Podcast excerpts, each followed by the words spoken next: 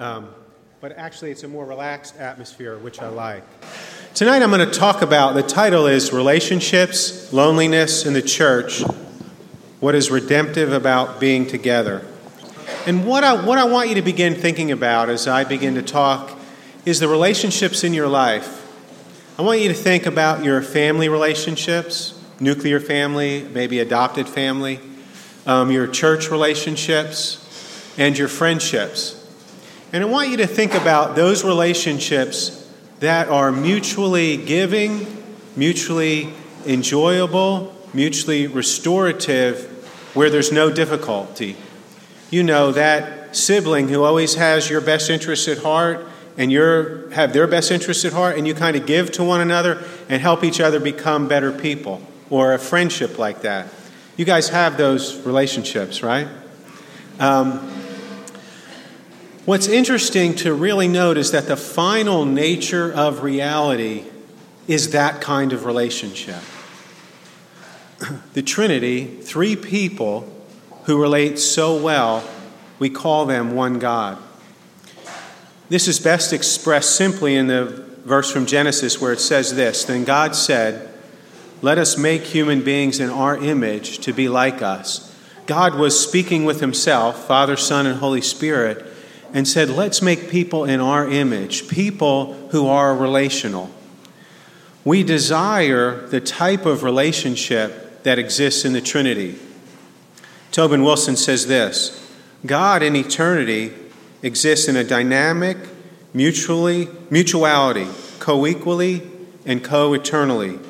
Three modes of being or persons, and yet one essence it's a dynamic, fluid movement that does not change in essence. He also says this In the seventh century, John of Damascus described the relationship of the three persons of God as perichoresis. The word literally means the circle dance. Each member of the Trinity is unique, its own person, but they, they relate so well they're called one God. They mutually give, they mutually receive, and together they bring forth good. That's the type of relationship we long for. The reality is is that we don't live in that type of relationship anywhere. And that's what brings forth loneliness. If I was going to define loneliness, it's simply this. The painful recognition that I'm not experiencing the unbroken, mutually giving relationship I was created to live in.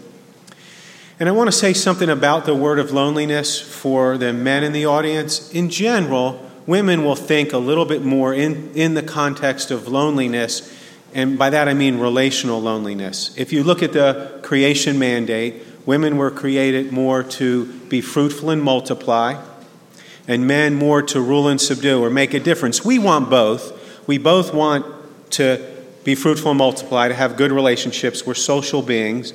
We also want to make a difference. We're meaning seeking creatures. Women lean more in the uh, direction of one, men in the other, and there can always be some variances in this. But in general, a woman might resonate more with loneliness. So for the men, I wanted you to think maybe more aloneness or frustration at what you feel like when you feel futility in the world, when you want to make a difference, whether it's at your work or what you're doing, and it's not going the way you want and you don't know what to do, it's that essence that I want you to think about when I'm talking about loneliness. For women in general, you're going to think more in the context maybe of relational loneliness and rejection and that type of thing, but I wanted to define that a little bit for our purposes tonight. But the reality is, is that we all experience aloneness or loneliness. It says this in Proverbs that each heart knows its own bitterness, and no one else can fully share its joy. Each heart knows its own bitterness, and no one else can fully share its joy. What that's really saying is there's a level of loneliness that cannot be taken away in this world. I think the design of loneliness in a fallen world, and remember, even before sin and suffering and death entered the world, God said it's not good to be alone. That's before that entered the world. So then think about what that means with sin, suffering, and death. Loneliness is that much more difficult. But God said in that context It's not good for man to be alone. And when he cursed the world, in, in Romans 8, it talks about God cursing the world in hope. His hope was that as we experience aloneness in the world, that it would help us to look up and out, that we would actually look towards the Lord. What we tend to do when maybe we experience rejection as a woman or that futility as a man where we're not as productive or it's not as easy as we want, what we tend to do is turn inward where self hatred increases. I should do something to prevent this from happening to me. Or other centered hatred increases. That person or this system is not coming through for me, and that's why I experience difficulty. The aloneness or loneliness that we experience is to help us look up and out, not in and down.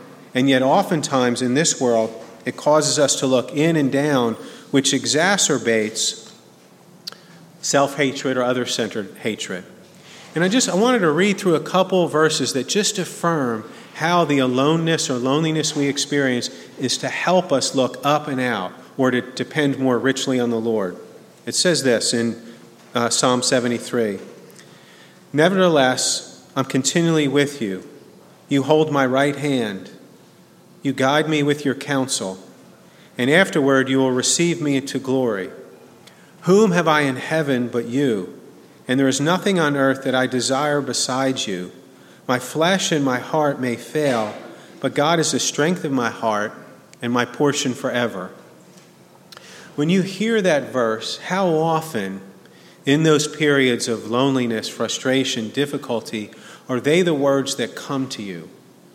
Or how often do these words come to you? I should have done better, or this shouldn't have happened, or there's something wrong with me, or something wrong with my church, or my job, or my boss. How often do those periods cause you to look down and in and blame yourself or others? Or how often does it help you to look up and out where you're really saying, Lord, who do I have in heaven besides you? Where can I go apart from you?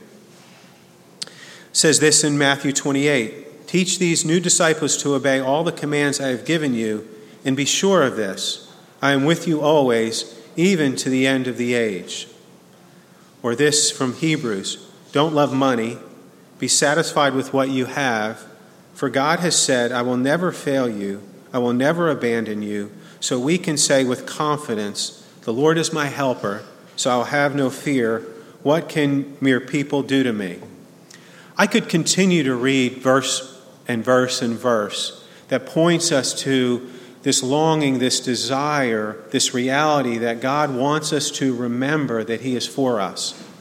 As a parent, sometimes when I struggle and I get anxious about my daughters and their faith, I simply remember this that they are made for someone much bigger than themselves to care about them, and life will introduce them to this need on a regular basis. I don't have to worry about their need for God or their desire, God's desire to meet that need. I just have to walk with them in a way that I help facilitate the two coming together. There's times I want to get anxious and engineer their faith and make sure it's going to be all okay, but I know this deep inside them. There's a longing for someone bigger to take care of them, and there's someone much bigger who desires to do that for them. So I want you to think about loneliness and how it pushes us into ourselves and down, and how that pushes us away from nourishing community. If we're going to talk about what's being what's redemptive about being together, one of the things I want you to begin to think about is how well is the difficulty of life helping you to look up and outward in a way that the Lord's meeting you and you're feeling more freedom to participate in the very community you want to be nourishing? Or how often is the other happening? Where the communities you're a part, again, it could be your family community, your work community, your church community, your neighborhood. How often are the difficulties pushing you in and down and away from nourishing community? And how often, how often are you listening to trials and temptations about yourself and what you're doing wrong? or trials and temptations about what the others around you are doing wrong in a way that keeps you living in darkness or despair in those communities? Or how often are you looking up and out and finding some rest in the Lord that nourishes you and helps you to participate more meaningfully in that community. What I want to move towards, that's kind of an introduction a little bit, and I want to move towards what does God really say He wants to provide for us in the midst of this loneliness? Okay? And this is from Psalm 68. It says this Sing praises to God and to His name. Sing loud praises to Him who rides the clouds. His name is the Lord. Rejoice in His presence. Father to the fatherless, defender of widows. This is God whose dwelling is holy. God places the lonely in families. He sets the prisoners free and gives them joy. God places the lonely in families or communities. How often are you finding yourself part of communities that are helping you with the loneliness that is a normal and natural part of life?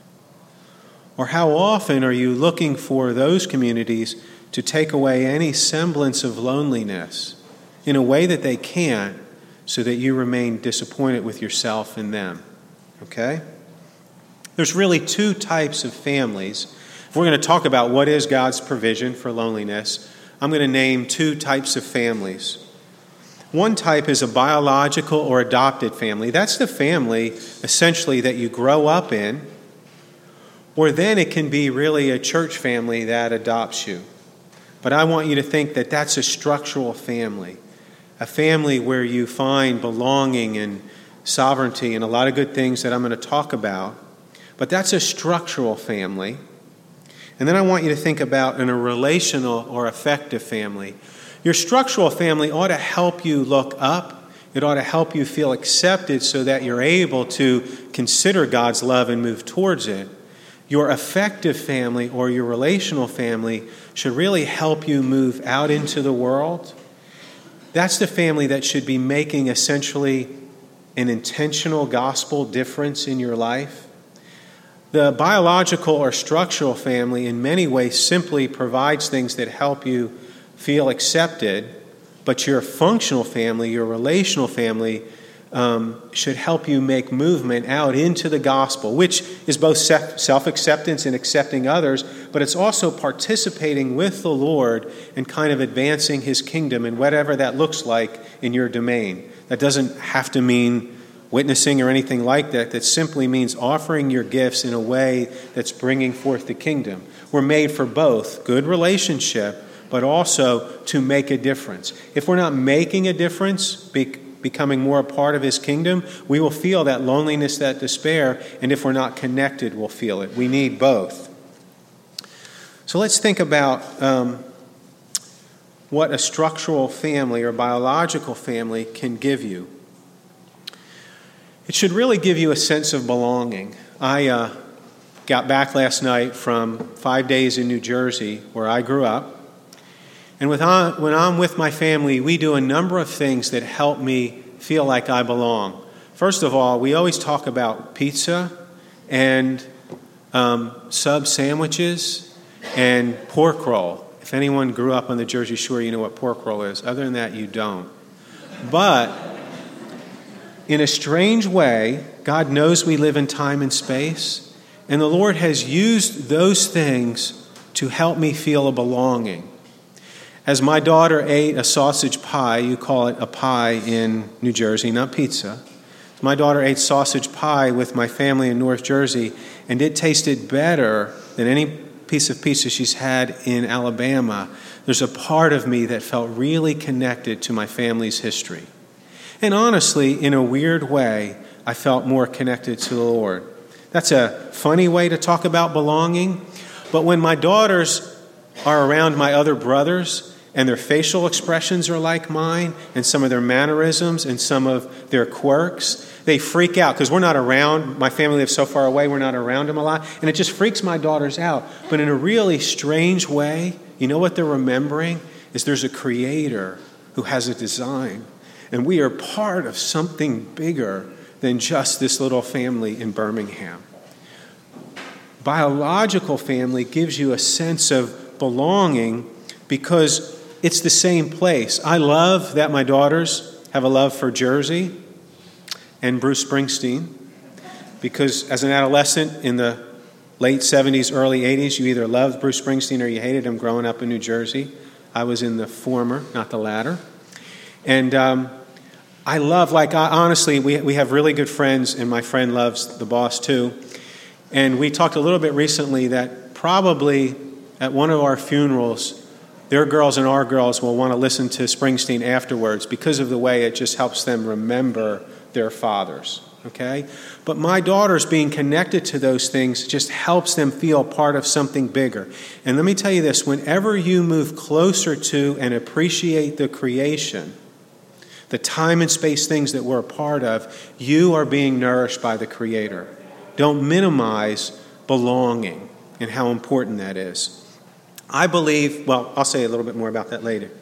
The other thing um, that a family helps you wrestle with is God's sovereignty. It says this We are the clay and He is the potter. Are we saying then that God is unfair? Who are you, a mere human being, to argue with God? Should the thing that was created say to the one who created it, Why have you made me like this? When a potter makes jars of clay, doesn't he have a right to use the same lump of clay to make one jar for decoration and another to throw garbage into? There are some strong words but if you're anything like me, sometimes in Christian community we do a really good job of celebrating God's sovereignty when things work out well. I don't think on the other and if you're going to do that, then you need to feel permission to question his sovereignty when things don't work out well. Because I think the more free you do both, the closer you embrace his sovereignty in your life. But your family that you grow up in really helps you to question God's sovereignty. It can help you to really appreciate God's sovereignty. If your family was beautiful and redemptive and there was tons more good than bad, there are families like that. And then there are families where it's the other, and that helped you question God's sovereignty. But in addition, like one of the reasons I questioned God's sovereignty growing up is I wanted to be a really good basketball player or a really good football player. And when I looked around at my family, I didn't see anybody above five eight. And so I had to question, Lord, why did you put these desires in me when I really want to be a good football or basketball player and I'm challenged in that direction? And it was a painful reality as a junior in high school when I finally recognized I'm not going to play football for Penn State. And I had to deal with that and God. But family can help you question sovereignty and appreciate sovereignty. And I believe if you keep doing the gospel, questioning and appreciating, that more over time you will grow into appreciating his sovereignty. My daughter's going to leave for college in two weeks, and I kind of hope that she awakens more so to both the beauty and the depravity in our family in a way that helps her begin to get closer to the Lord. That's a normal beginning process in college. You step out of your family, and you really, like, I'm expecting her to appreciate us a little bit more, as much as I'm expecting her to question us a little bit more, because she's going to be wrestling more deeper with God's sovereignty. But that's just what your family helps you to do. There's no way uh, apart, away from that as you grow in the Lord. The last thing that family really does is it helps you recognize the themes in your life. When it says you raise a child in the way he should go, and when he's older, he won't depart from it, most good evangelicals believe that, that you teach the child the doctrines of the faith, you get to them rationally, and once they get a hold of that, then they won't depart from that. I personally really believe that that means you raise a child according to their bent. You help them get to know their unique gifts, the way their flesh works, and then you preach the gospel to them in that context so they kind of begin to get a sense of how they're going to do the gospel for life. I'll give you a simple example of that. My oldest daughter, when she was in fifth grade, it was her first year in public school. She had been homeschooled prior to that.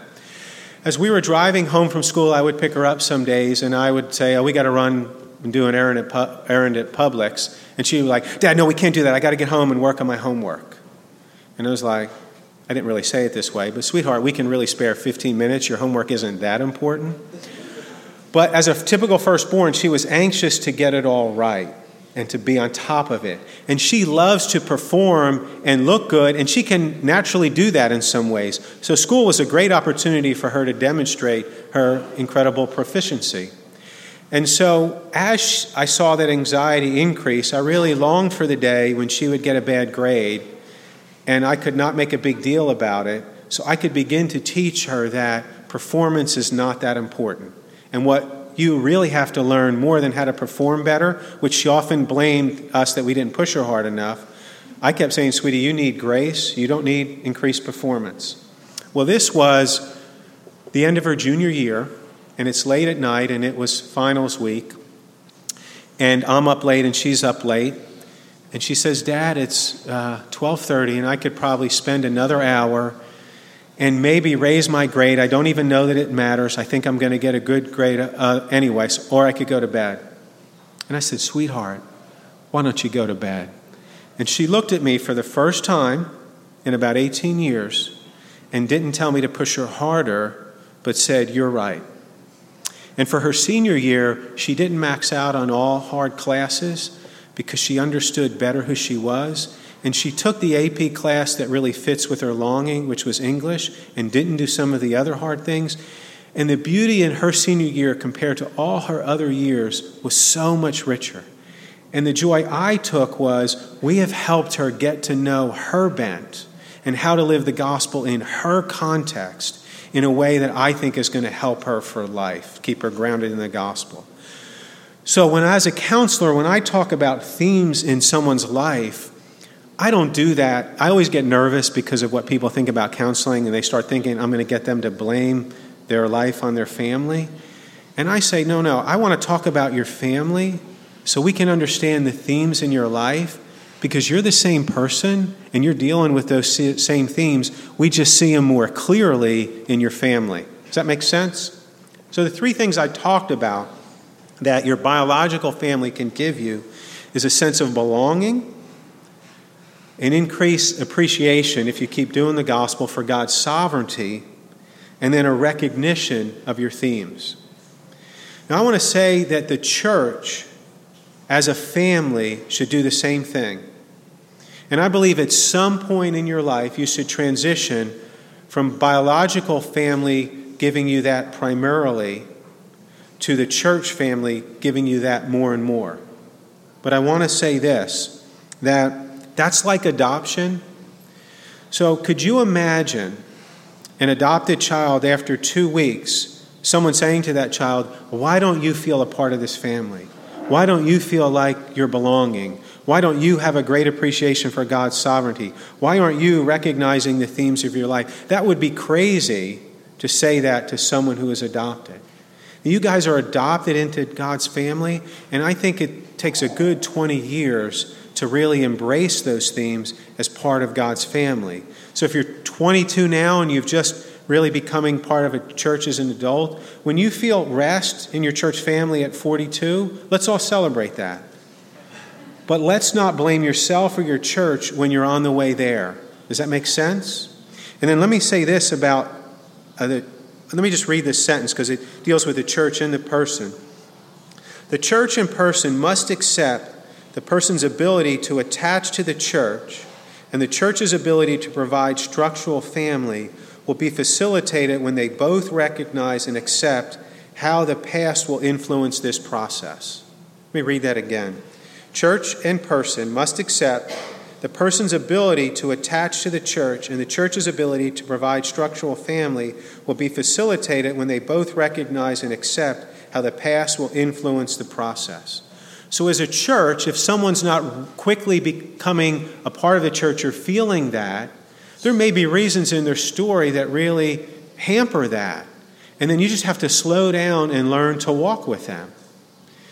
Um, vice versa, if it's not going great, you have to think about your own story and what it means for you to attach and how that's a process. But I think for anybody, to really feel at rest with those three big things I talked about in terms of what a structural family can, can give you, that's not going to happen quickly. And that takes a long time.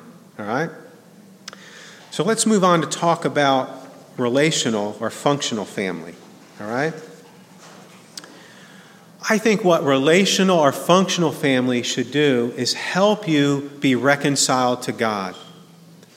Now, that example I used of my daughter, how she gets to know herself a little bit better, we've helped her be reconciled to God. She's not so resentful that we haven't pushed her as hard as she thought we should have because she understands a little bit better why we didn't, and she's connected to the gospel reasons for why that is. Okay? We've helped her reconcile to God. But I, but I want you to know that that, that process really, really picked up speed for her when she really connected to her youth pastor. Because I want to tell you how we read family relationships. We read family relationships like this. See the paper in front of me? We read every other relationship like that, okay? The family relationship is so in front of you, it's hard to make movement. So that's why structural family needs to focus, or the structural part of family needs to focus on that belonging, that sense of God's sovereignty, and the recognition of themes Functional family helps you move on those themes. So the larger church community is structural family, but those two or three friends that you have in the church, they should help you make movement on the, those themes. The church should provide a sense of belonging, a reminder of God's sovereignty, help you begin to recognize the themes, but those movement on those themes should be the people are helping you flesh it out from day to day. Okay? So, functional family should help you experience or move into your reconciliation with God or make more movement on your themes. And, and good, good, good relational community in the church does two big things it takes away deception and helps you soften to God to accept what He's trying to do in your life. It says this in Hebrews 3 Be careful then, dear brothers and sisters Make sure that your own hearts are not evil and unbelieving, turning you away from the living God. You must warn each other every day while it is still today, so that none of you will be deceived by sin and hardened against God. The relational or functional part of your church community should be taking you away from deception and help your heart soften towards God. There are many days where my daughters will ask, Why do we go to church? Because as kids who want to suck the life out of life, church often feels boring, all right?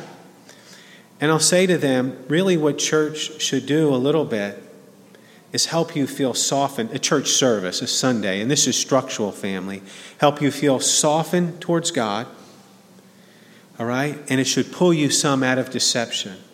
That's what communion helps us do, is to say, Lord, have mercy on us we easily get deceived. But again, it's the more functional family, which is going to happen more relationally, that pushes you forward into those themes. And so those the passages that kind of reflect on this is something like speak truth to one another in love because we belong to each other. Now, whenever I talk about that passage, I ask people what immediately comes to mind. Speak truth to one another in love because we belong to each other. What immediately comes to mind when I say that? Anybody? Real quick. Say again? Confrontation. Confrontation. Yeah. Usually people are thinking hard things. Now, if the only thing that's true about you is that you're deceived and you're wicked and you're hard, then, then Christian community should always be confronting you. But if, on the other hand, there's beauty to you and there's nobility to you and you sacrifice and love others, then the truth about you is you live out the gospel in ways you don't see. I, I feel most people are deceived about their sinful tendencies as much as they are deceived about their good tendencies. And good relational community ought to help you appreciate both. The example I love to use about this is many, many years ago when I was actually looking for a position in ministry. And at that point, what I had was a Master of Arts in Biblical Counseling and I had worked two years with adolescents, and I'm about 30. So, what job do you think I would naturally look for? A youth pastor job, right? So, I'm filling out youth pastor resumes, and my really good friend calls me, and he says, What are you doing? And I said, I'm filling out youth pastor resumes. And with really good anger, he says, On your best day, you would be the worst youth pastor in America.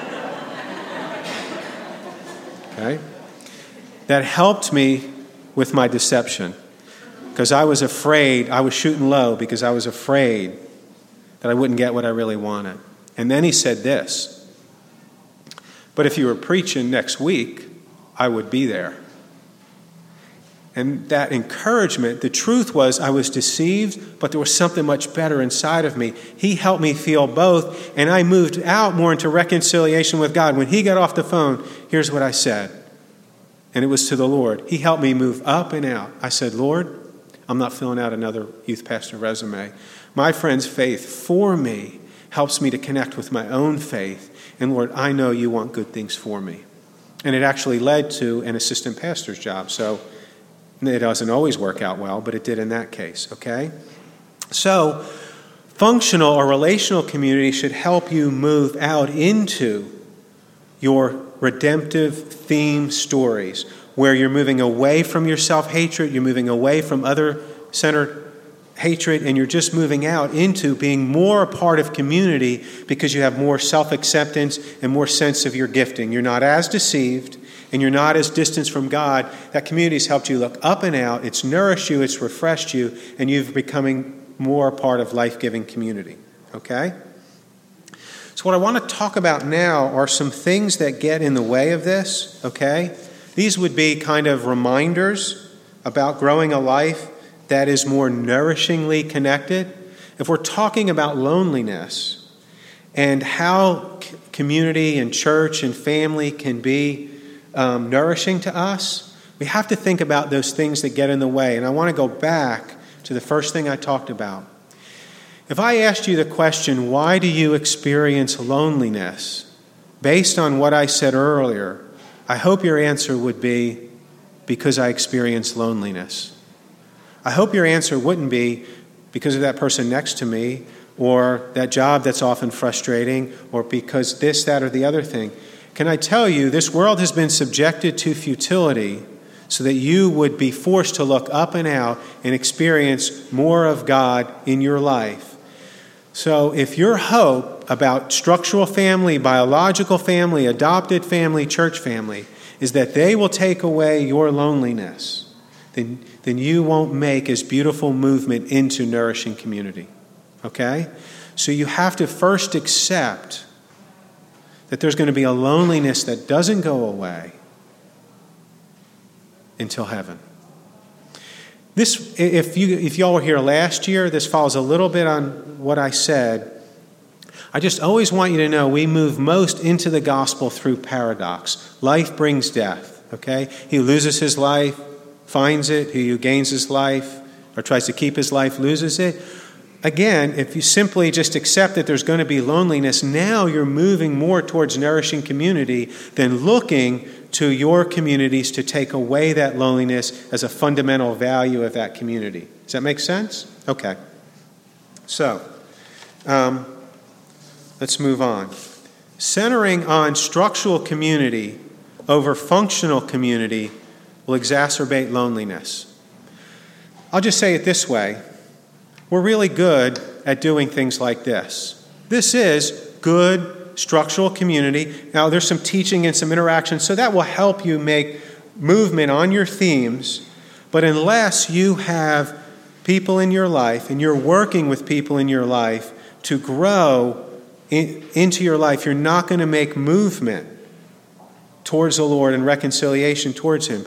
We tend, both as a church and as a people, to function on the structural things because they're more manageable. Um, a simple question like, what's easier to do? Not that throwing a dinner party is easier, but what's easier to do, throw easy, what's easier to do, throw a dinner party, or to have a meaningful conversation with your friend? Okay? What's easier to do um, if you have small groups? If you're a small group leader, like they are challenging things to shepherd a group. It's really easier to throw a dinner party. But we tend to focus on structural things versus functional things. And I think the gospel is opposite. we're to primarily focus more on the functional things and pay attention to those and look to grow in those while we do structural things that support that effort. Does that make sense? Okay. The most poignant times for the gospel to grow is when you're in loneliness and you reach out for more of the Lord. When, and that's functional community. The, the church can't, your family, nobody can take away loneliness. So when you're in aloneness and you look to yourself or look to others instead of looking to the Lord, you've shut down an opportunity for the gospel to grow. Okay? It says this in Ephesians I pray that from his glorious, unlimited resources, he will empower you with inner strength through his Spirit. Then Christ will make his home in your hearts as you trust in him. Your roots will grow down into God's love and keep you strong. And may you have the power to understand, as all God's people should, how wide, how long, how high, and how deep his love is. May you experience the love of Christ, though it is too great to understand fully then you will be made complete with all of the fullness of life and the power that comes from God. I'll say it another way. Most often, when you're playing into the temptation to beat up yourself for your aloneness or futility or frustration, or blame the others in your world, you are in essence choosing to move away from nourishing community. It says this about our tendency to be self deceived. If you judge the log in your own eye, you will see more clearly to, to judge the splinter in your brother's eye. And it also says the way in which you judged, you will be judged.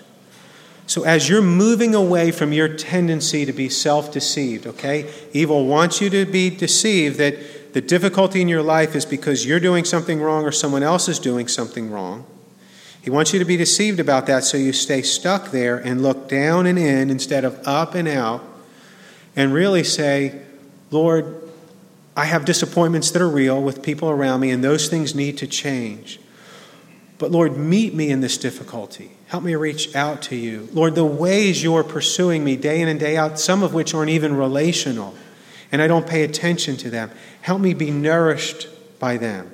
And as that Ephesians passage, as His love is going deep down into your soil and you're being nourished in the gospel, you begin to have a hope that helps you pay attention and see things that you normally wouldn't see, that helps you connect with the nourishing community that's around you.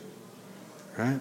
So, primarily, focusing on structural community versus functional community really shuts down our ability to experiencing life giving, nourishing community. Those times where we actually are trying to give ourselves to being un, the deception or eyes being uncovered and we're trying to hear the gospel. Christ is coming in us. Do you know this about Jesus? Do you know the path he walked was suffering and rejection? And y'all, he came alive on that path. He became more determined on that path where he got to the point where he took on your sin and my sin and went apart from his father. I believe when he took on that sin, he was alienated from God, and that's what hurt him most was that very nourishing community he had experienced from all eternity and grew in here on earth. He was separated from it. Okay, but he came to life in suffering and sin and death. I believe the same thing can happen sometimes, not sometimes, oftentimes. I have the honor of working with people who come to me because they have come face to face with sin and suffering and death. I can remember a woman I worked with who lived in a small town an hour away from here, whose husband was a prominent person in the town and had an affair. And the level of wounding and shame she felt as she walked around town owned her for a long time. But years later, as we were finishing our counseling, I looked at her and I said, Here's the amazing thing that you have become more beautiful and more alive and someone that people would want to be with more than the other way around. In your darkness, in your loneliness, You let God find you and you responded in a way that nourished you. And now you have more nourishing community around you because you can be receptive to it. Okay? So, we want to function we want to focus on functional community versus structural community, but continue to build structural community because it supports functional community. Okay? The next thing is when you and the church make functioning well and helping you become a better person, you shut down your ability to experience life. When your church is about functioning well, when you think it's about functioning well, when you think it's about making you a better person, when the church thinks it's about making you a better person, that actually shuts down your ability to connect. All right? Romans 7 says this that our tendency is to sin and we can't stop ourselves. We do the things we shouldn't do, the things we should do, we don't do, right? Our tendency is to sin and we can't stop ourselves. If the way we deal with that tendency is to preach the law or perfectionism or moralism, we actually make everything worse. Okay? So, where the church continues to teach you and help you understand the level of brokenness that's in your life so that you feel an increasing safety to express that. And then you actually cooperate by taking chances to be more honest about your brokenness. Guess what you find? More nourishing community, okay? When the church makes you try harder to be a better person, then when you experience lo- when you experience loneliness, you get busier trying to solve that which takes you away from it, okay? So, together, when you and the church are participating together to accept the normal and natural brokenness that's in life, you're opening the door for more nourishing community. Okay? Um,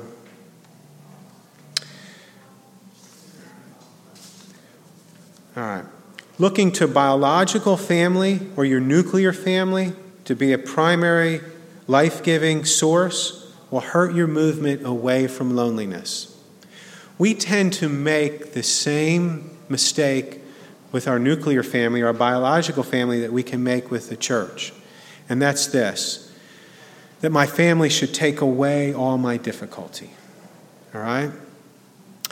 And it gets worse as you move outside the family and get married because then your parents begin thinking you should take away all their loneliness um, it's called leaving and cleaving, and I deal with it all the time, okay? I'm often helping young couples to feel okay about the fact that they're no longer manageable to their parents. So now their parents have to actually deal with some disappointment in their relationship with you. And now they're forced to look up and out to a God who's much bigger to them. But we have this teaching that family should be everything, and family should always come through. Can I tell you what I never taught my daughters? Is that they should be best friends. Not once have I said that. So I was surprised three or four years ago when my middle daughter said that her older sister was her best friend because there was plenty permission in our family to talk about not being best friends.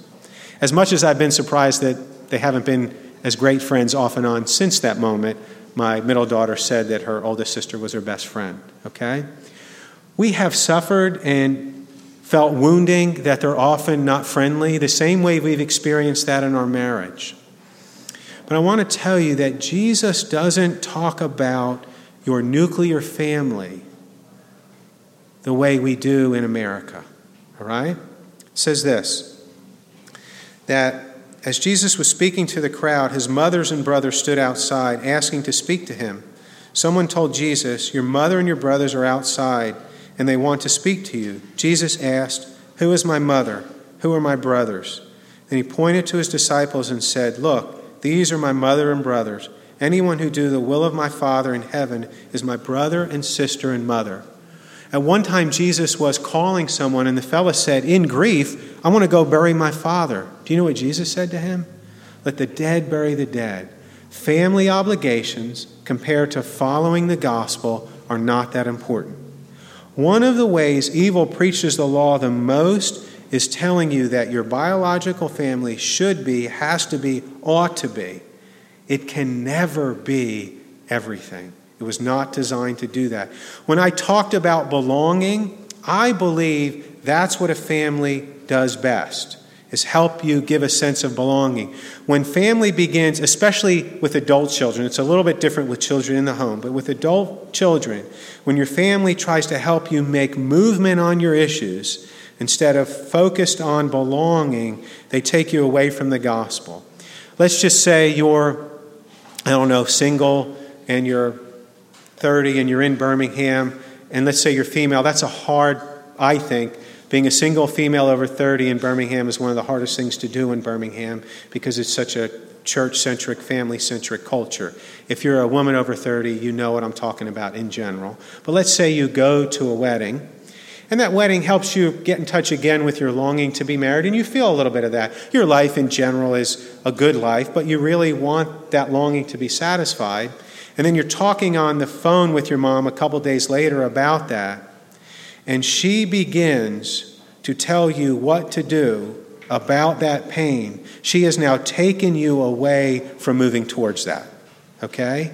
When your mom just hurts with you and realize at some level she's limited to speak to that in your life at this season, it helps you stay open to God because you get off the phone and she says something like, That must really be hard. You just feel her with you. You get off the phone wanting more of the Lord and wanting to move towards that because she hasn't intentionally tried to push you in that direction. It's really hard as a parent to let that aspect go of parenting, but as you age, parents become more and more dependent on things outside them to speak into your life. But if we would focus on the things we could do as families, like that same single girl, I don't know, let's say she grew up watching football with her dad because she grew up in Alabama and she wants to go watch the game and she just feels comfortable barging in on her dad and they eat the food they ate when they were growing up. She just remembers that she belongs. Where maybe if she went to eat, watch that same game with her couple friend that was just recently married, that might be more painful to her. She feels a little bit more like a stranger in that setting. So her parents are helping her make movement simply by providing that place where she belongs. Does that make sense? So we make a huge mistake when we make nuclear family way more important than it can be. Either way, as children, even adult children, thinking they should take it all away from us, or parents thinking we should take it all away from adult children, and not letting children and parents both face the normal and natural aloneness and difficulty that comes with life. The last um, thing I wanted to say, and I'll just say it really quick, is you can make the opposite mistake because oftentimes adult parents want to help you consistently make movement on your themes as opposed to give you a sense of belonging and a recognition of God's sovereignty.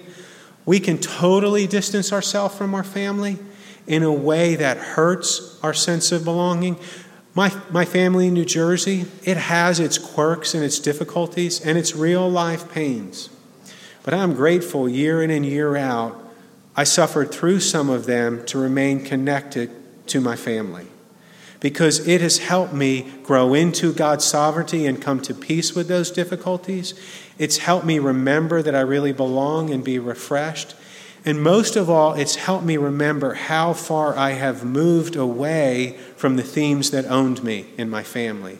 Every time I go back, I'm reminded of those things in my nuclear family. So we can make a real mistake when it's real painful to totally remove ourselves from our biological family. And what we have to do in all of these instances, whether it's thinking too much of the church or separating from the church, thinking too much of our family or separating from our family, we have to walk by faith in attention and be discerning. Where do I stay involved? Where do I give? Where do I maybe pull back a little bit? How do I continue to walk with the Lord given the families I'm a part of so that the gospel increases in my heart? Does that make sense? All right. That's way more than enough. So we will stop and take a good 10, 15 minute break. All right. And then we'll do Q&A. All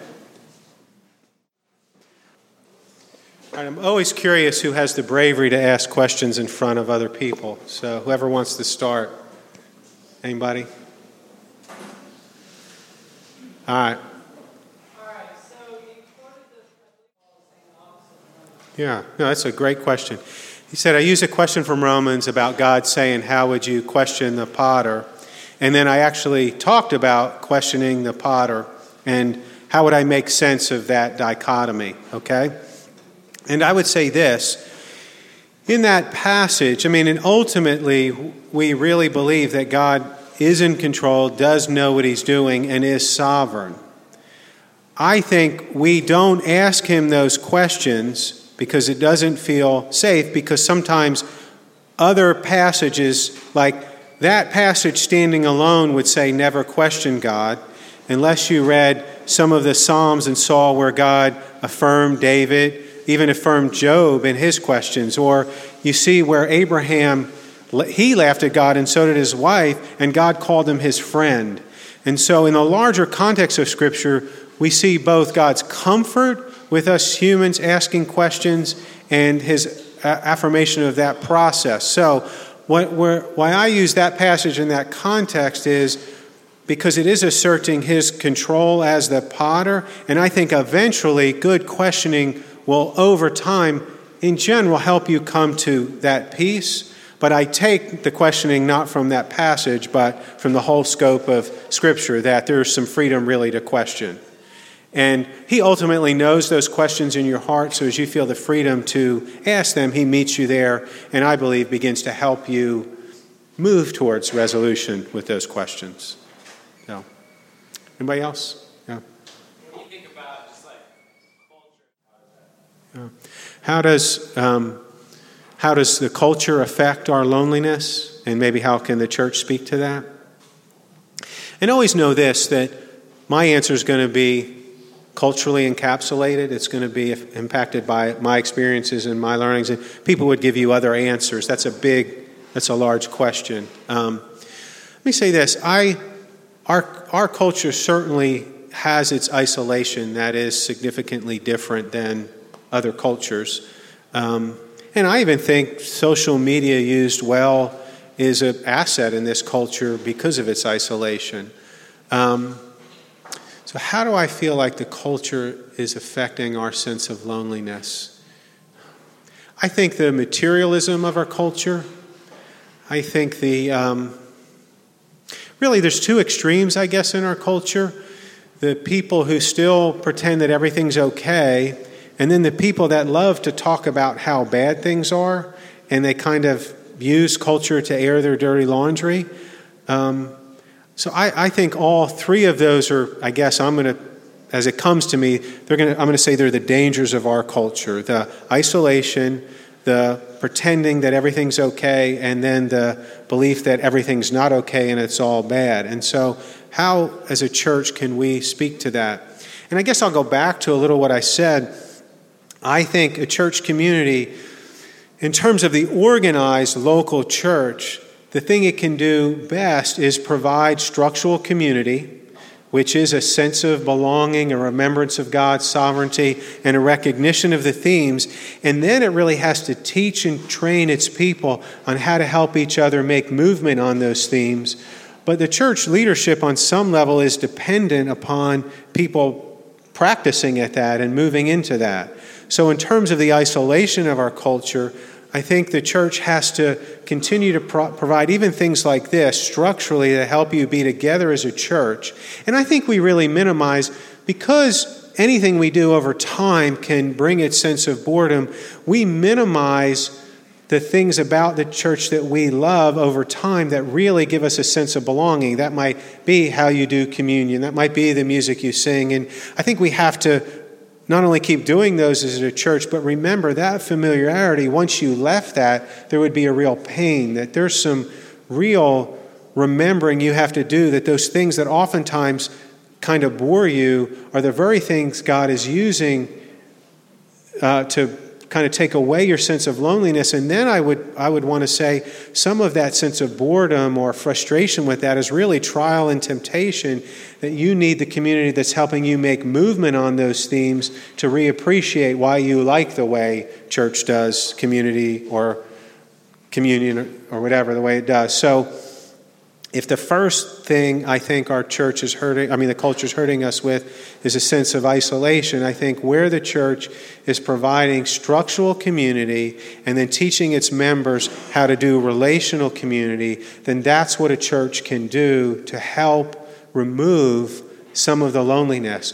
But remember what I said earlier, where the church and the person is both accepting that the church can't take away all the loneliness, it will get significantly better. Because it's easy from a church perspective on staff to beat yourself up that everybody's not happy, as much as it's easy for you to beat the church up that you're not happy.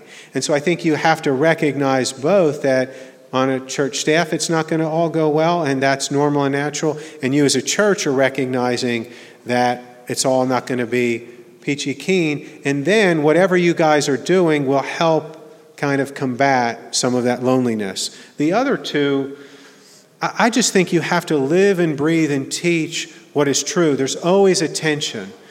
You certainly don't want to be a people who pretend about the difficulty of life. But you also don't want to be a people who it's all about the difficulty of life. And so you're continually walking in that tension and hopefully growing maturity as a community. I would hope both as a person and as a church that you're able to keep being reflective about how you can dishonor both of or honor both of those extremes and dishonor living in the tension. I would say that's the best you can do. If you can keep being honest that our tendency is to pretend or to be sarcastic and despairing, and be open to those things, that would help you grow more and more into nourishing community. So I hope that stabs a little bit at an answer. Uh, yeah, yeah, no, that's a great question. So she's saying, as a mom, where I kind of talked about the two different families, kind of structural and relational, and right now as a mom, you're feeling like you have to provide both. I guess I would, my, my quickest answer would be this try to believe that that structural community is more what your children need, and that your tendency is going to be to look far into the future and get them moving on their themes way before they can. Can I tell you, I spent many, many, many, many, many years anxious that my oldest daughter was never going to get grace, and she did. Um, and that redeemed all those years, I kept trying to believe that God was going to do what He was going to do. It's much harder at this place when your kids are younger to try to believe in advance what will only make sense as you look back, that God's going to help them make movement on their themes. But often, as a parent, we tend to parent out of fear that our kids are not going to make movement on their themes. Again, story is the best way I can illustrate it. And some of you have heard me teach, have heard me talk about this, but my passionate, beautiful, in every sense of the word, middle daughter, for her fourth birthday, wanted a two piece bathing suit, and that's all she wanted. It might even have been her third birthday. And I thought over my dead body, is she getting that bathing suit? And the next door neighbor, who was a number of years older, kept hearing her say that, so she decided to wrap up her two piece bathing suit and give it to my daughter. And the old two piece bathing suit was her favorite gift on that day. Okay? And she put it on and walked around the house like she was full figured, and I'm freaking out. And believe me, I wanted to help her make movement on her themes in that moment. And my wife, in all her wisdom, said, It's not that big a deal. Let's let her wear it, and blah, blah, blah. And we did. And later on, she became comfortable with whatever bathing suit she liked, and she didn't have to have a two piece and all that kind of stuff. And she can wear two piece or not, and it's, it's beautiful at this point. But I was really anxious and I wanted to help her make movement on those themes. So, back to the general question, I would say both are in front of you for sure. And your tendency is going to be to overfocus on the one, help her make movement, and minimize those things you're doing. I promise you, for any of you moms out there, a lot of that stuff you're doing from day to day that they say they hate they're going to remember really fondly 20 and 30 years from now. But you've got to try to believe that now. In fact, my wife is here somewhere, and I kept, my wife is incredibly healthy, eats really well. And our girls would complain a lot about the way we ate because it was healthy and good and right in general. Now, my wife never felt it was good enough, But they complained about that. Now, at their age, and as they watch a lot of their friends struggle with eating st- issues and all that kind of stuff, they are much more generally appreciative of the way Dawn has led them. But they're 19, 17, and 15. They're not 7, 9, and 5, okay? So that's my. Try to trust a lot of the good structural things you're doing are going to have its work. And as a parent, you're so dependent on outside help, it's incredibly frightening. And I really see that now at the ages of my girls as they begin to move out more. So, all right. Anybody else?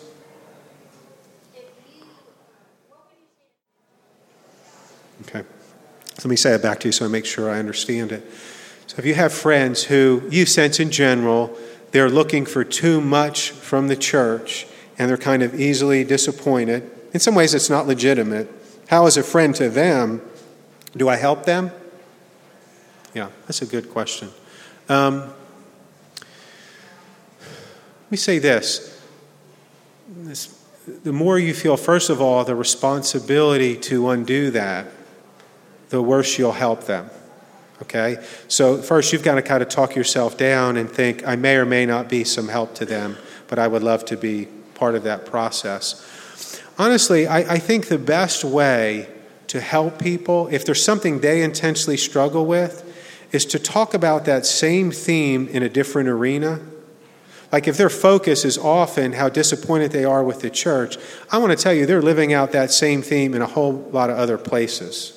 But I would talk to them about it in less threatening places, and then maybe somewhere along the line help them make some connections.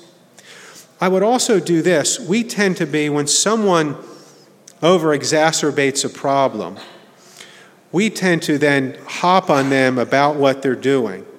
And oftentimes, what evil does in the way we process things is he always takes a little bit of truth and he spins it into a much bigger lie in our minds. Okay?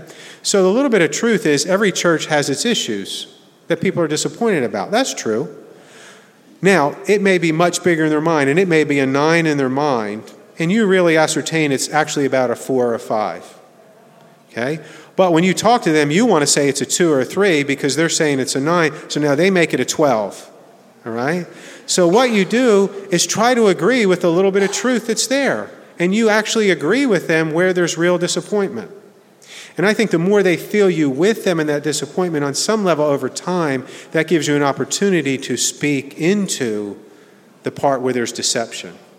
But if you always, always, always try to talk to them about the deception, then you've lost them. And quite frankly, there really is some truth based in what they're saying. So, if that helps. Yeah. All right. Anybody else? Good questions.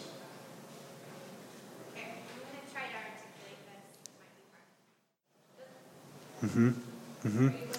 Yeah, you asked a couple of different questions. That to me, the first question I heard you kind of ask in a large sense is thinking about kind of structural family, and I realized that I have some disappointment, and I also see good, but I feel like I go back and forth between I'm really disappointed or it's good, and how do I come to a place where it's kind of more integrated?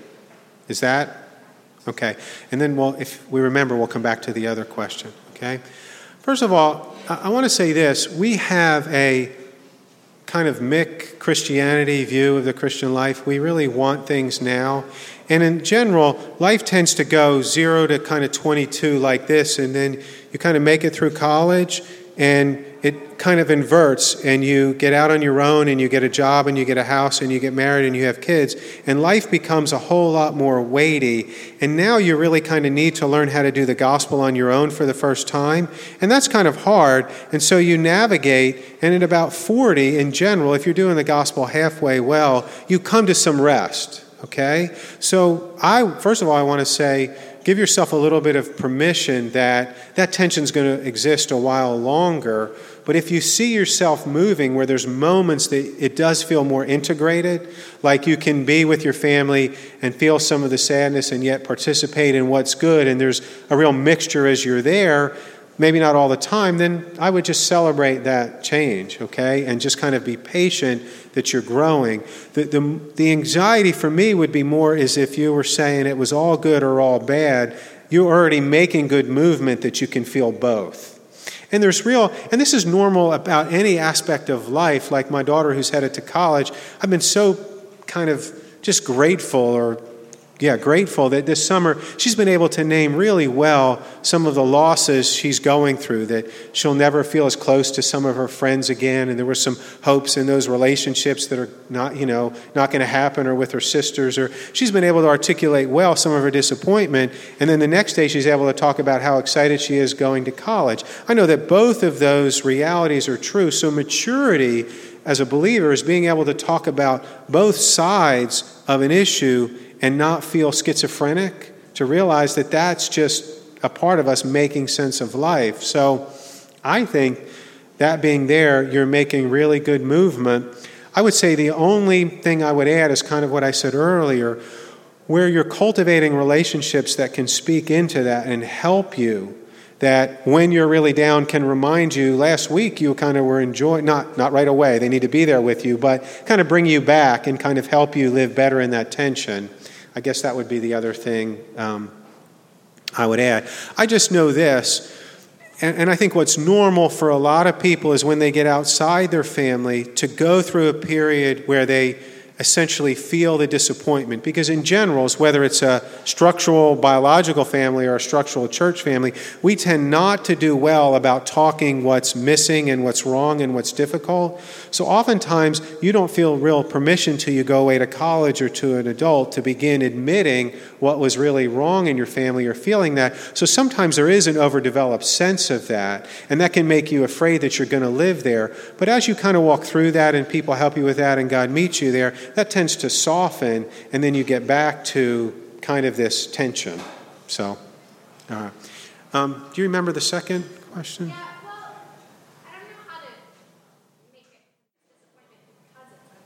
Yeah, yeah, okay. So, if you're talking about those people you're in relationship with, and I'm kind of acknowledging and feeling some of the disappointment, and I kind of want to know how to work with that to whether it's that relationship or other relationships, have relationships where I'm, there's some real disappointment because it's going to be there, but they're safe relationships and they're helping me grow. And I don't know, is that a good way to say it? Yeah, and, and kind of how do you know the difference? How do you know the difference? Yeah. Yeah. Well, again, I'm going to say this. We're afraid in general, I don't know, to oftentimes be strong and intentional sometimes in relationships well, sometimes we're all over the place where we can cut people off really easily or we endure too much with people or whatever. I want to, first of all, I think you need some permission if you're, and again, I would bring community in in that decision making process, but if someone really is being unsafe and it's not the best relationship, then you need to take some permission to move away from that, okay? And then I think the way you navigate is the same way we really talked about family if you can do both, feel the good in the friendship and the not so good, and you can celebrate in sorrow, then you've just got to hope the Lord's going to help you keep moving into discernment. And when I work with people in general, I see people growing in the gospel where their relationships get more healthy if they're really open to both and they're trying to walk that out with the Lord. So, what's hard is we feel like there's another way we should do it. And I've just found after 40 plus years of walking with the Lord that, like when he said, without faith it's impossible to please him, he really wasn't kidding. He continues to ask us to walk through a tension that we hate. And he keeps asking us to believe that he is good and He is kind and He's moving us towards something better. So, whether it's those friendships or the family relationships, the more kind of we're accepting the need to walk by faith and live under some tension, and that God will kind of grow us into good, the more peace we have as we navigate through that. And it's really important in whatever ways you're growing, if it's in your family of origin or with your friends, that as you're growing, that those things be celebrated and enjoyed. So, all right. Anybody else? Anybody? Angela's question. Um, you've already talked about this some, but maybe in a, in a concise manner. What would you say to those who um, seem to have a history of being involved in a community for a year, leaving that community, going to another community for a year, leaving that community, going to another community for a year, and always being disappointed. Mm-hmm. Um, just advice that you would, you would. Yeah, yeah. Let me say this. If it's, in general, the way we're talking about it is, it's a significant issue where they have an atta- they have a difficulty attaching. All right? And let me say this, and, and I can't say in every instance, but in general, that's not going to come out of a vacuum. And what we really tend to believe as believers about change is that when, we're, when we realize that we have negative impact on others, that's called repentance, that's what often helps us change. Well, someone who has a hard time attaching is often because they really do judge the consistently the log in their brother's eye more than the or the splinter in the brother's eye more than the log in their own eye. So that type of change can be really difficult because the normal way we change, which is repentance, in some ways may be much harder for them. And so if I was talking to that person, I mean, it's going to so much matter on their context and what they're presenting to me. But I, I would say, I mean, this is kind of a more general rule of anybody. I'm going to try to come alongside them, incarnate, identify with them, enter into their world, understand where it's hard for them, and as they feel some level of acceptance, maybe help them begin to judge the log in their own eye. But oftentimes, a person like that is I then become the counselor that they distance themselves from, or the friend they distance themselves from. So, to that person, I don't know that there's a lot you can say. I think what I would say to you in a church community is wide is you're going to have those people in your congregation. And the more they feel like they have to become an immediate connected part of the congregation, the sooner they're going to leave. And you almost have to, and it's going to be different, and probably as you grow a church, let some of those people exist out on the periphery for a while.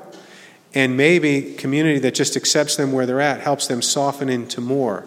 I don't know if you've ever seen, it's kind of, uh, it's really not cheesy, it's just not well done, but it's deeply meaningful. It's a focus on the family film, A Man Called Norman. I don't know if anyone's ever seen that.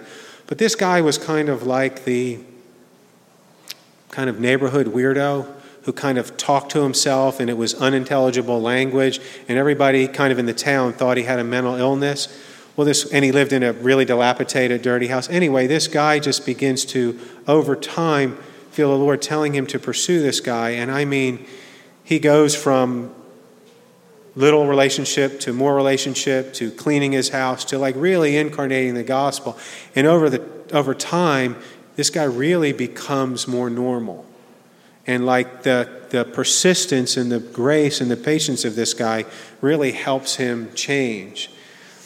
And I just think we, to be a good community, we're going to have those people in our com- community and trying to meet them where they are without totally changing, obviously, the structure of how you do things is really the best you can do. But talking to that person specifically, again, is going to be really hard because, on some level, we all know unless we can judge the log in our own eye, we really can't change.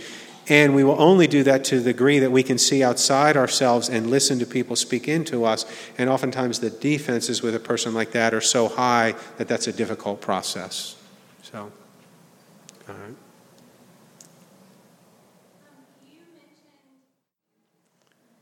Yeah. And now, yeah, yeah. Let me, and that's um, that really, for many, many people, becomes an issue as you get married and you really want to begin to leave and cleave. Let me just say this, and oftentimes, not always, but in general, in general, it's the mom who has the issue with leaving and cleaving, and part of that is because of her relational desires. And for a mom, when she gets a child, it's kind of like jackpot. I've got 24 7 relationship that can't leave. Like, I'm in heaven. All right? And we tend to make idols of anything that gives us life. And it's impossible as a parent to not make a child an idol. It's impossible. And any parent who can't be honest about that is crazy. Okay, now there's some hard hearted people who move from, from church to church, no, who really don't see that they make children idol, or they really don't make a child an idol because they have such difficulty relationally, but in general, we do that. So, anyway, we grow up and we kind of are, as a child grows, we get this child revolving around us in general, doing what they want, and they're there for us on some level to meet our needs. So, the more persistent a parent's been about that, and the more the child has come through, the harder the leaving and cleaving is going to be. All right? So, my simple way I would tell you to do this is to not have a discussion with the parent about what they're doing because what they're doing is not rational. All right? It is pre rational behavior. And the majority of our behavior is pre rational. All right? Especially the more fleshly we are. So trying to have a conversation with them about it will only exacerbate it. So, what you want to do is begin to speak to them in the way you relate to them. So, when you used to talk to your mom, as example, two or three times a week, and you're married and your relational world's being filled a little bit more by your husband, and you might talk, talk to her once a week. And when she calls you on Tuesday and you've already tried to have the rational discussion two or three times about not calling you so much, and she hasn't learned, you don't call her back on Wednesday, Thursday, or Friday. You call her back Saturday, and you're prepared for her to ask you why it took you so long to call. And what you're going to be determined to do is act like that it's normal as a married woman to talk to my mom once a week. And so you do, you do maybe a couple things, like you just change the subject and say, Are you going to watch the game this weekend? You just don't acknowledge the question, all right? or sometimes you answer a question with a question and you simply say, Mom, I'm curious about why you ask. And if she says, Well, I left you a message on Tuesday, you said, You really did. You left me a message on Tuesday. and then she says, But you didn't return my call. And you say, You're right. I really didn't return your call. You keep acting like it's normal that you called her back on Saturday, but don't have the discussion about why you're doing that because it's not rational. Now, trust me on this, all right? If you grow in the confidence to speak to your parents in the way you live, they're going to be wounded. And it's not an easy wound as I watch my daughter leave, okay? So let them be wounded and let them take out some of their frustration on you, but don't call them back. And that wounding over time will help them maybe, most likely, hopefully, realize that they've done exactly with God what they've done with you. Because God wasn't manageable. Because, see, God will be worshiped, and He will be loved, and He will be adored, but He will not be controlled or used. And they turned away from Him to you. And so, when you won't be controlled or used, you point them back to the very God they need to get to know better. And maybe over time that wound softens and changes them where you're able to have that discussion you weren't able to have. And when you kept trying to have it, it just made it harder. Okay? So, I hope that helps. I will just tell you from personal experience that we had that difficulty, my wife and I. And her mom said to me after 10 years, at about two or three years, I heard the Lord tell me, stop apologizing to your mother in law, because that's how I dealt with conflict back then, was just apologize, even though I didn't mean it. And I just felt like I'm going to kind of honor your immaturity by, you know, you're not going to listen to really what's true, so I'll just say I'm sorry and get through this. I didn't really mean it. The Lord said, Stop saying you're sorry. And things got more difficult with my mother in law. And so at about 10 years, she said to me, and Dawn, we were there, hey, can I talk to you for a minute? And I thought, what did I do now? And she said, um, the Lord has really shown me that He has brought you into our family to help me see my sin. And I was shocked, and my wife was shocked. And um, soon after that, she had some light strokes, and we've not been able to enjoy that change as much.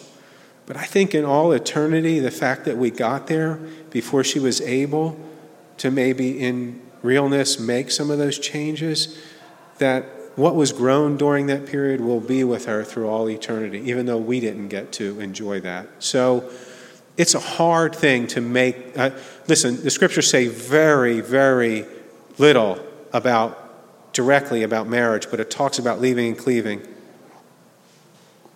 like this book that you need. Um, so, whatever it talks about is really important and fundamental, and you're going to come back to it again and again and again. So, if you have leaving and cleaving issues in your present marital family relationship, that makes tons of sense. Okay? All right. That's enough on that, I hope. Anybody else? Yeah. Let me say this. If, the, in the, if I don't say it back right, let me know. But I'm thinking about a person who there's really some difficulty with their structural family that's really adding pain, and they want to get closer to their kind of relational family, which would be the church, and that's difficult. What do I say to that person? Let me say this. Um, in 1 Peter 5, I'll back up. All right, there's three places where the New Testament speaks directly to kind of fighting evil. One place is Ephesians 6, which is your whole armor of God, okay? The other two places are 1 Peter 5 and James 4. Both of those passages start this way God is opposed to the proud, but gives grace to the humble. Now, what I have found is the Lord asks us to walk paths that confront our self reliance. All right? And so when it says God is opposed to the proud but gives grace to the humble, here's what I'm going to contextualize that for us today. All of us who've depended on our gifts to make our life work, at some point will fall apart, and you're going to have to trust the Lord now to walk a path that's really scary. And then it says, cast all your anxiety upon him because he cares for you. When you have to walk a path that's scary, you have a lot of anxiety, so pour it out on God. And then it says, the evil one comes in. When a person's vulnerable, listen, evil doesn't hunt you when you're doing okay. He comes in when you're vulnerable. So a person in that situation is going to be especially vulnerable. Evil is going to come in to shame and condemn. And then it says, resist evil and he'll flee. But then it says, consider your brothers all through the world who are going through similar difficulty. Or in 1 Peter, I think 4, it says, Don't be surprised when this fiery trial has come upon you as something strange that's happening. So, what I would say to that person first is this that is such a normal, normal, normal, normal place for a believer in the gospel. There are many of us, if not most of us, who've come to appreciate the love in the gospel because at moments we weren't well surrounded by that in our own structural families. Or maybe we're even more hungry for the gospel because of what's happened in our structural family. I want to say that's more normal than less normal. So, to that person, the first thing I would say is you're not alone. And you're often going to be feel the temptation and the bullying in your mind that you are alone which then is going to, whenever you go through suffering that can't be explained, like, why am I so alone and no one else is, that exacerbates self contempt. I must do, be doing something wrong or else I wouldn't be here. So that person's got to try to believe I'm not alone and I'm not doing something wrong. I am in a place where there's difficulty that I've got to try to trust the Lord over time to get me out of. I guess I would say this since we're going to say for that person to um, kind of try to lean into their relational or church family more, the first thing I would usually do with that person is give them a permission to take what I would call an emotional timeout from their structural family. A lot of times that person still is going back and trying to get from their structural family what they can't. And what that does oftentimes, like your themes, the things that they're really based on your gifts, so I don't know. Let's say you're really funny and somehow that worked in your family growing up and that's where you felt a lot of meaning and then you used that when you got outside the family. In these painful moments where the family's not doing great, you're going to want to be funny and they're going to shame that and that's going to exacerbate your self contempt. So I would say you've got to take an emotional timeout and try not to be that person in your family and you're going to feel weird because you're going to be feeling a little more distance. You may still show up for some things and do some things, but you're not as actively trying to get anything from your family. So that that really facilitates some healing in your heart because if you keep trying to go back and you're not going to get anything, that just keeps you beat up.